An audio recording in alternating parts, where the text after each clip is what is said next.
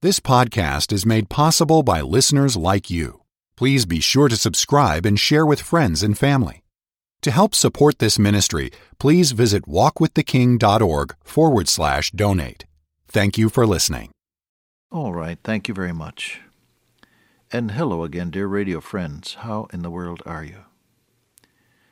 Yes, this is your friend Bob Cook, and I'm coming to you now from having talked with my Heavenly Father and asked Him for His touch upon the uh, words that we speak from His Word. I treasure these times together with you in the Word of God. Been asking God to fill my heart with His love and my mind with His truth and my voice with His love and compassion and power. And we'll just see what God will do as we look now at 1 Thessalonians 5:11 where Paul says, Wherefore comfort yourselves together, and edify one another, even as also ye do. We want to walk around in those concepts just for a little while as uh, time serves us. Comfort. Interesting word. It's used all through the New Testament. Our Lord Jesus spoke of the Holy Spirit as uh, the comforter, parakletos, from the verb parakaleo, which means variously to encourage, to beseech. 43 times it's translated beseech, to comfort, 23 times, desire, 8 times, exhort, uh, 19 times, and pray, 6 times, among other uses of the word. Common word, important word, powerful word.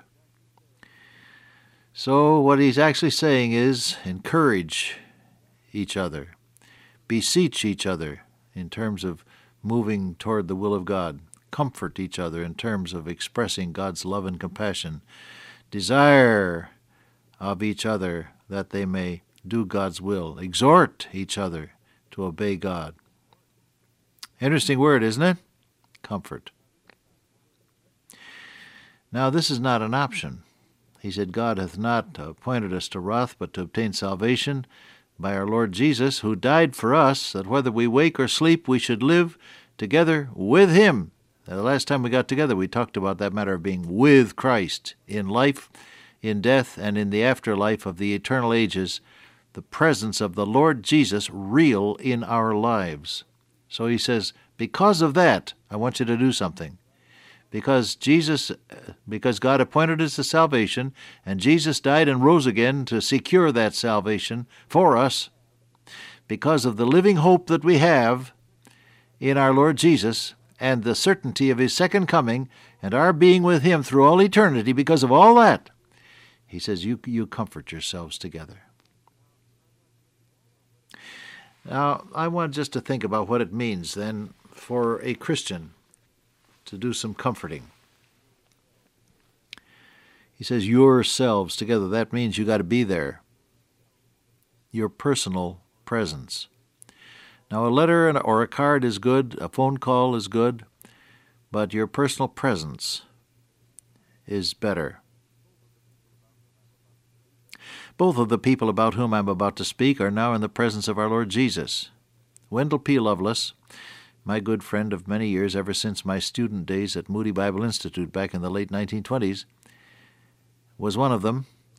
And uh, William Miller, William A. Miller, the chairman for many years of the Board of Trustees of the college, is the other. Bill Miller was chairman when they invited me to become president of the college in 1962.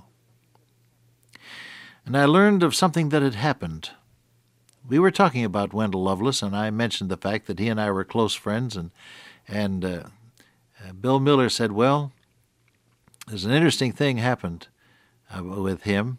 He said, "I also am his friend," and he said, "We heard Martha and I that uh, Wendell Lovelace had sustained a very severe auto accident." I remember myself the uh, the uh, shock of hearing that he had been so terribly in, injured in this in this auto accident, and, and there was some question for a while as to whether or not he would even live. And Bill said, uh, "I thought, well, I'll I'll just go see him." Now, Mr. Miller lived on Long Island, and Wendell Lovelace was in the hospital, I think somewhere near uh, the Chicago area. So it meant an airplane trip. But he took it. Took time off his job as vice president of Long Island Lighting and went over and uh, stood then at the foot of the bed uh, where Wendell Lovelace was lying, his eyes closed, but aware of some movement in the room. He opened his eyes and looked at Bill Miller and he said, I knew you'd come. I knew you'd come. The comfort that there is in physical presence. Now, it's not always possible, I understand that. But would you give some thought to being there for somebody? I'll get around to what you say or do in just a moment. But this matter of your presence, that you care enough to be there. I went to see a boy uh, while he was in the hospital, got to the hospital just after he had had his appendix removed. This was a boy who really had rebuffed me, never would give me the time of day, never gave any indication that that uh, he wanted any friendship on my part. And, you know, cause that's tough on me because I'm such a nice guy. well, here comes the president of the college. I was then president of the college. And I went over to Phelps Hospital and went on up to his room. And he was lying there in some pain because he had just regained consciousness from having had this uh, operation. And I talked with him for a while. He seemed surprised to see me. And uh, then I laid my hand on his uh, forehead and prayed earnestly for him. Remember, preachers, your prayer doesn't have to be eternal to be immortal. Pray short, but lovingly and earnestly. And uh, so I prayed briefly, but with earnestness and compassion for him. And when I said amen, he looked up at me. He said, Gee, Doc, you do care, don't you? Well, yes, I do. I did, and I do.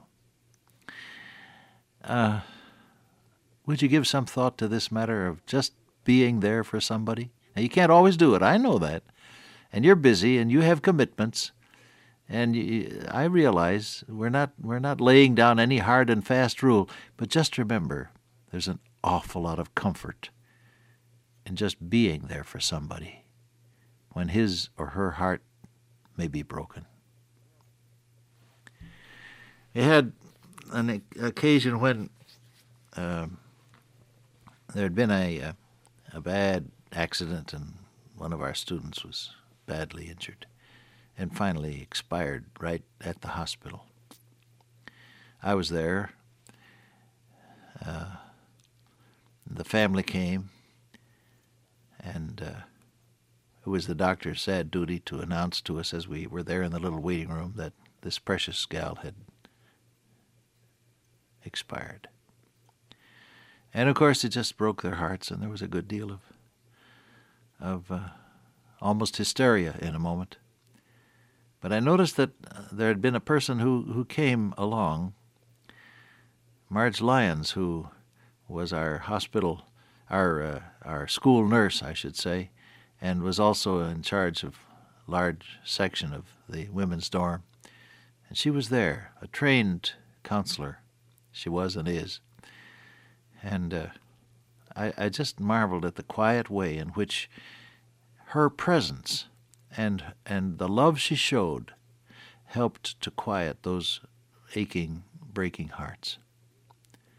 I have to tell you, there is comfort in being there when somebody's heart is aching.